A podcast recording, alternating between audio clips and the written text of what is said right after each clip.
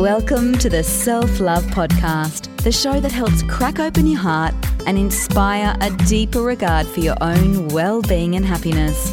Proudly brought to you by 28 Essentials. Here's your host, the gorgeous Kim Morrison. Welcome to the Self Love Podcast. This week's quickie, I just thought it would be a really cool opportunity to talk about how we all feel when we lose a celebrity. And I don't know about you, but throughout our lives, there are certain people that obviously we're all going to pass away at some point. But when someone famous dies, we often remember where we were. And given the context this week and hearing Danny on the Self Love podcast on the, this week's interview, it's really important, I think, that we honor what it means to lose someone that's famous or someone that we felt like we thought we knew. I don't know about you, but I remember exactly where I was when Lady Diana died. I knew where I was when Michael Jackson was announced that he'd passed. Steve Irwin, Elvis Presley, I even remember. And then we can remember events like 9 11 or the Boxing Day tsunami. There's certain life events that occur that really do change the course of history, but also have an effect on us that sometimes we may not even expect. I remember when David Bowie died, it was like, you're kidding me. He is someone that I even went to his concert. I felt like I knew him. But it seems weird that it impacted me. All these deaths and these disasters impacted me in such a way that I didn't even realize it would, would until it happened. I know that it's these moments that it just feels weird and sadness just doesn't feel abstract. It feels personal. And I guess where I'm coming from here is in the loss of someone like the incredible Shane Warne, whether you're a cricket lover or not, whether you knew him or not, most people knew his name. And certainly whether you were into understanding what he did, most people would know maybe what he got into trouble for. So, you know, either way, the funny thing is when we lose someone, it's really hard not to keep a real account of why we feel the way that we feel.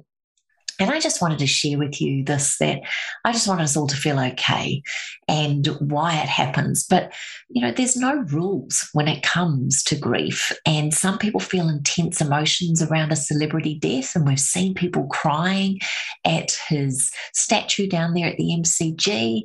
There's many reasons that these emotions may vary dramatically, but there's a few things to keep in mind, maybe.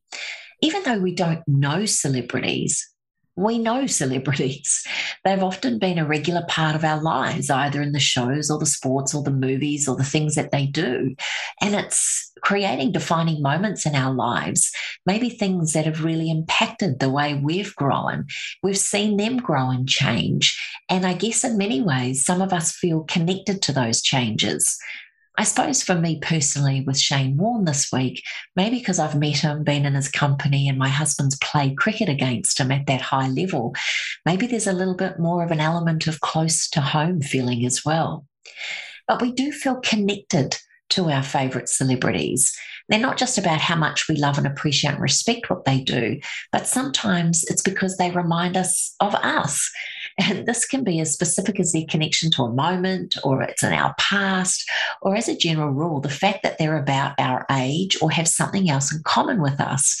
And that kind of really spoke to me when I thought about that one because he is definitely in our age bracket. And I guess for many of us, it's quite confronting when you start to lose people your age maybe they're connected to friends or family too. And this is a big one.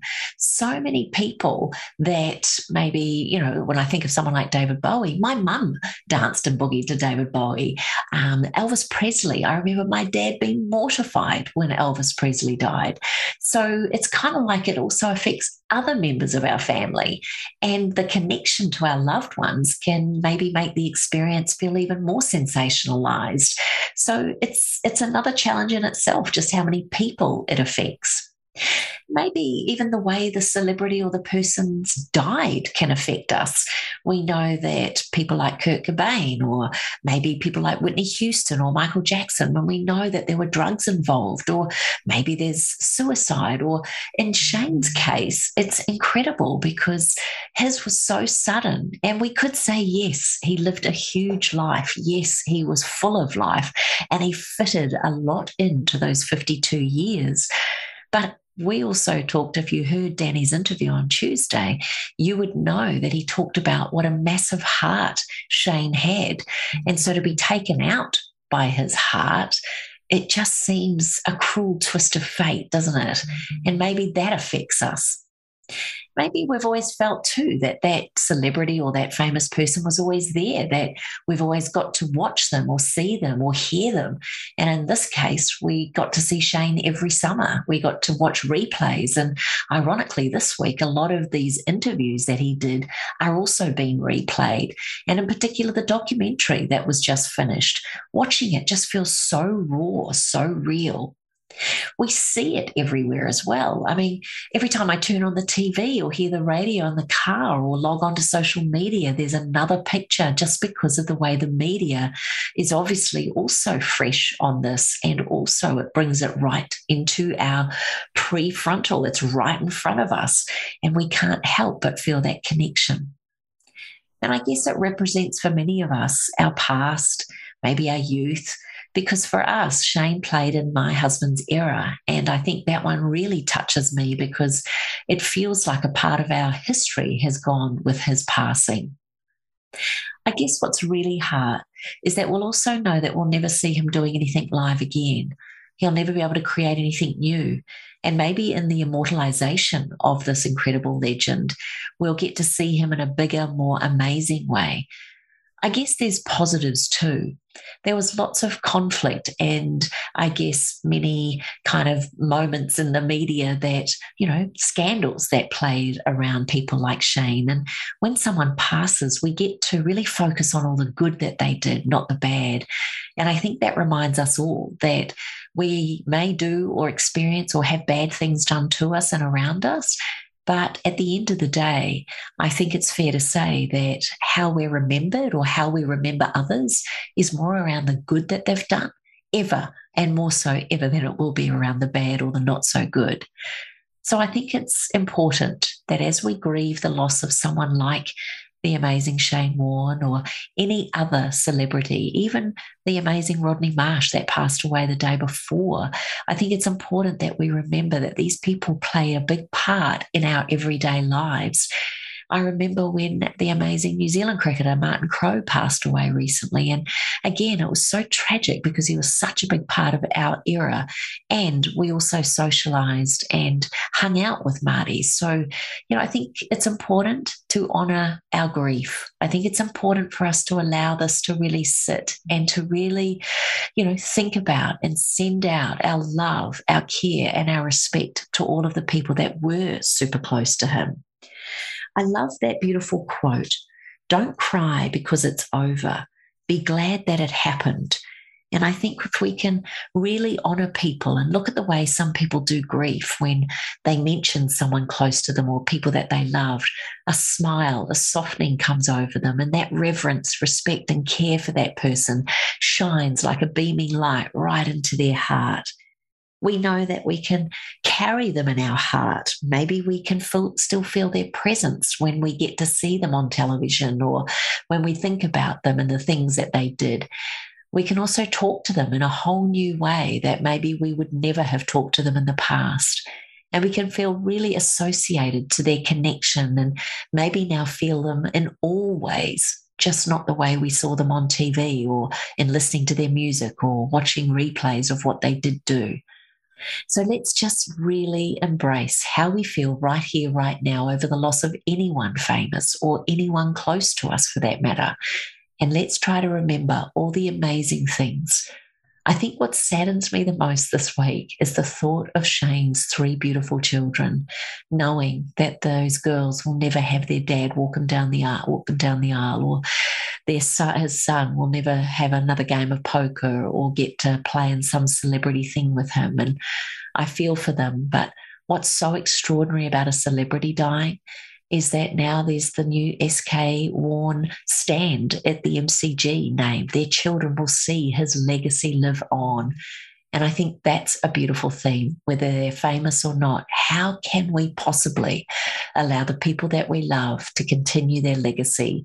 How do we take all their good points and really fill our heart, our lives, our souls with the magic that they've left for us? I really hope that you've enjoyed this week's Self Love Quickie. I hope that you too have found yourself kind of feeling a little bit weird and kind of questioning it too. And I hope that this brings a little bit of comfort around the questions and the thoughts that I've had. Maybe some of them you've had too. But just know that we're in this together. And as our beautiful therapist has always said to us, love always conquers all things. So let us remember with love not only the incredible Shane Warne or Rodney Marsh or anyone else that's famous, but all the people that we've lost. How can we hold them in our heart with that light? How can people with such beautiful auras, essences, and souls ever be forgotten? So, with that, I say again, rest in peace, SK Warne. And you, my beautiful listener, I say with my hand on heart, take care, be kind, and let's really stay connected throughout our process of this grief as we celebrate the life of this extraordinary human. Take care now. Be kind. Thanks for listening to the Self Love Podcast. Be sure to write a review and share the love with your friends and family. And head over and visit Kim and her team at twenty8.com. That's the word 20 and the number 8.com. Take good care.